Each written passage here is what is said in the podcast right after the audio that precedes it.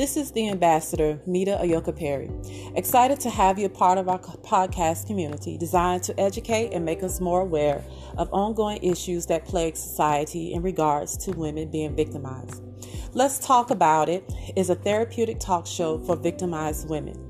From my own experiences as a victimized woman, I found that a support group of individuals like myself was more essential along with attending a therapy session.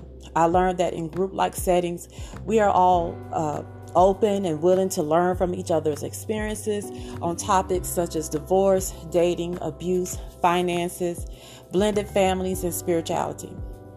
I'm being compelled by the Holy Spirit to start another group like that of the Word Cafe I hosted many years ago at the Life Center in Fort Lauderdale, Florida. And we'll talk with uh, survivors, victims, professionals, pastors, ministers, family, and friends, um, gather resources from our community that cater to the needs of victimized women. I want all of my sisters to know that God gives us beauty where destruction and hopelessness had once resided we started out last week talking about um, rewriting our story. So this week we're following up with that segment, and I'm wondering where you are in writing your story, rewriting your story. So let's recap from last week. Um, this is the perfect time to rewrite your story by doing the very things you always wanted to do but never had the time of doing, like write a book, record a, a song, um, open that catering business, or start a new career path.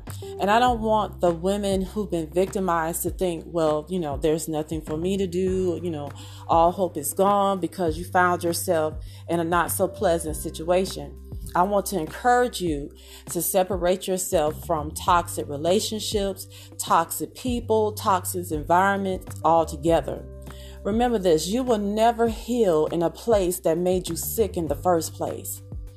Let me share my story. I was victimized. Here I was, married to a preacher. We started a ministry. I was working in the field of social services as a social worker, and yet my living environment was toxic.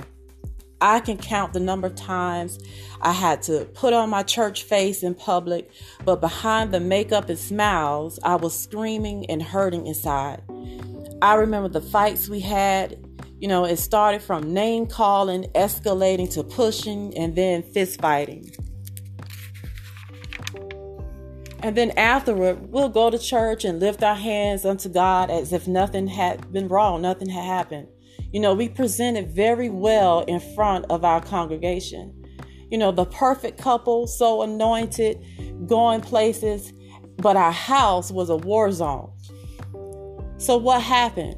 The recession hit, our backs were against the wall, and we couldn't communicate with each other. And I'm not going to get into the fights we had or discuss the arguments or the names that were called. What I'm focusing on is how I got out of that situation in one piece. There was an argument that had gone too far, and it was the defining moment for me.